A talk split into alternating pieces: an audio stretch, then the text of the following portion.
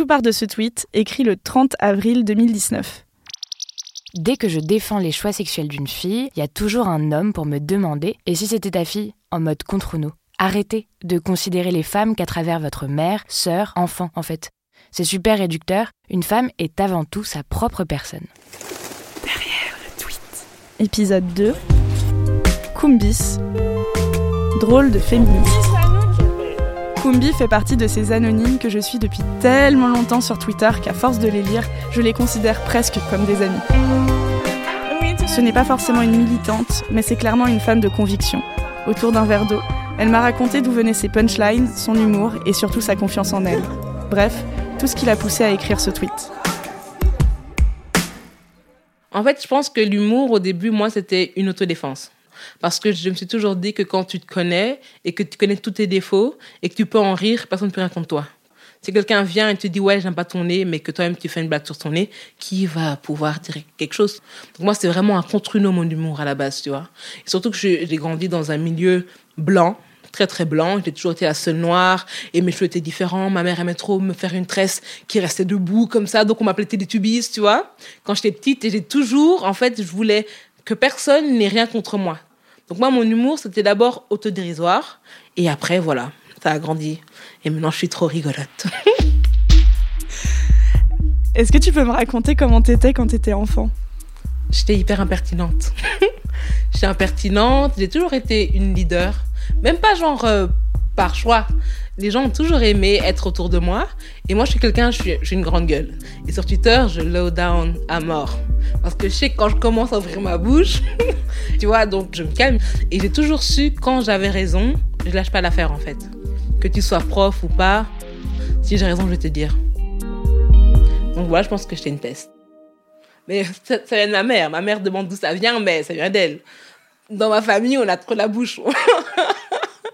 Ah ouais, moi j'aime trop. En fait, moi je réponds pas à mes parents par exemple. Mais si t'es quelqu'un dans la rue, tu me parles, euh, je vais te répondre. Elle vient d'où cette confiance en toi? Ma mère, encore une fois ma mère. Elle, nous a toujours dit si quelqu'un te fait du mal, toi et lui vous, êtes, vous avez le même, euh, la même sensibilité. S'il te frappe, frappe le plus fort. Depuis que je suis petite, elle me dit faut que ton mari sache que du jour au lendemain, tu peux prendre tes enfants et partir dehors et vivre ta vie. Et elle m'a toujours dit qu'il faut qu'aucun homme ait la main mise sur toi. Donc euh, rien que ça, déjà dans, une, dans la bouche d'une africaine, même pas dans notre génération à nous, c'est vraiment très fort. Elle a toujours été comme ça, elle. Donc c'est vraiment elle qui nous a forgés. Est-ce que tu as quelque chose à ajouter sur la confiance en toi? Euh, souvent, les gens me demandent comment ça vient et euh, qui me demandent des conseils. Moi, je dis toujours la même chose c'est lister ses qualités et ses défauts, en fait. Et mettre en avant ses qualités et bosser ses défauts un par un tu te dis, ah ouais, j'aime pas ça, je vais voir comment je peux le changer. Et c'est comme ça que je fais, moi, depuis que je suis petite. quand j'étais petite, je bégayais. Je bégayais, je bégayais. C'était genre la lettre N qui me faisait euh, défaut. Dès que je devais faire une élocution dans la classe, j'étais en, stress total. Et euh, je voulais pas, en fait, encore une fois, que quelqu'un ait quelque chose sur moi. Donc, je m'entraînais à lire toute seule à voix haute. Un peu comme le film Le discours d'un roi. Et euh, je me suis forcée, je me suis forcée, je me suis forcée. Et c'est parti, en fait. Et maintenant, je bégayais plus, tu vois. Et je me suis dit, non, c'est pas possible que je bégaye, surtout euh, si déjà que je suis noire, si en plus je bégaye, c'est fini pour moi. Où je vais aller? Tu vois? Donc voilà. Donc je me suis dit, non, c'est pas possible. Donc euh, voilà. Et j'ai fait ça sur moi et voilà, ça a apporté ses fruits. Chez nous, en fait, mes, mes parents sont hyper ouverts, mais on a toujours eu l'autorité dans le sens, c'est mes parents. Donc jamais fait de crise d'adolescence ni rien. On a toujours été calme chez les voisins, chez la famille. On restait assis, quoi. Ouais, j'ai toujours été calme.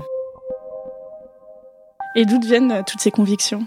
Mes convictions viennent de mon éducation et aussi euh, de comment j'ai grandi, des livres que j'ai lus, des films que j'ai regardés. Et aussi, je me suis toujours posé la question pourquoi mes cousins, que j'appelle mes frères, sont traités différents de moi, en fait? Quand j'étais petite, je voyais par exemple que mes frères mangeaient et ils partaient. Et nous, on me demandait de débarrasser. Et moi, j'ai jamais compris. Je me dis, mais pourquoi On a mangé la même chose? On est au même moment ici. Pourquoi moi, je devrais débarrasser et pas eux? Et donc, j'ai décidé de suivre mes frères. Et donc, j'ai commencé à faire comme eux. Et je me toujours posé la question, pourquoi, pourquoi? Après, on me disait, oui, c'est parce qu'on t'éduque à devenir une femme. J'ai dit, mais non, en fait. L'assiette, c'est pas ça qui me fait, moi, femme, tu vois. Aujourd'hui, tu te considères comme féministe? Oui. Mais comme dirait Shai, en fait, euh, la rappeuse belge, c'est même choquant qu'on pose encore la question, en fait. De nos jours, si tu n'es pas pour l'égalité de tout le monde, peu importe son sexe ou son genre, tu es problématique, en fait. Donc pour moi, être féministe, c'est même pas quelque chose de choquant, ça devrait être la base. Donc pour moi, c'est comme se laver. Être féministe, c'est comme se laver, en fait. Ça va être la base de tout le monde. J'ai remarqué que souvent, quand on parle, par exemple, euh, d'une fille habillée court, on la défend et puis dit oui, t'aimerais que ta fille pose nue comme ça? C'est comme euh, infantiliser la femme, en fait. Un homme qui pose nu, on va jamais dire t'aimerais que ton fils pose comme ça, on s'en fout en fait. C'est son corps. On va dire hein, il est bien membré, il est musclé. Mais dès qu'on parle d'une femme, que ce soit par exemple ses convictions, le travail qu'elle fait, la tenue qu'elle s'habille, on, nous demande que dirait ton père, que dirait ton frère? Et ça qui m'énerve en fait. Souvent, on me dit oui, t'aimerais bien que ta fille s'habille comme ça. Euh, oui, si elle veut, oui, pourquoi pas? T'en étais à quel moment de ta vie quand t'as posté ce tweet La même que maintenant. Genre en mode laissez-nous tranquille, quoi, merde, tu vois. Moi, j'ai dit, je suis comme une poule, en fait. Je prends mon œuf, tu prends, tu fais ce que tu veux avec. Donc, moi, souvent, je regarde même pas en dessous de mes tweets. hein. Faites votre petite tambouille et bon, voilà. En fait, euh, j'ai remarqué que mes tweets inspirent beaucoup de personnes. C'est pas celui-là en général, mais beaucoup de filles en DM me disent franchement, merci de nous représenter, tu nous donnes une autre vision du féminisme. Et euh, je me disais que moi aussi j'avais la même conviction, mais je savais pas mettre des mots sur les choses. Et j'en reçois beaucoup de vagues d'amour. Donc chacun de mes tweets, franchement, me, me conforte dans le chemin que, que je me suis imposé en fait.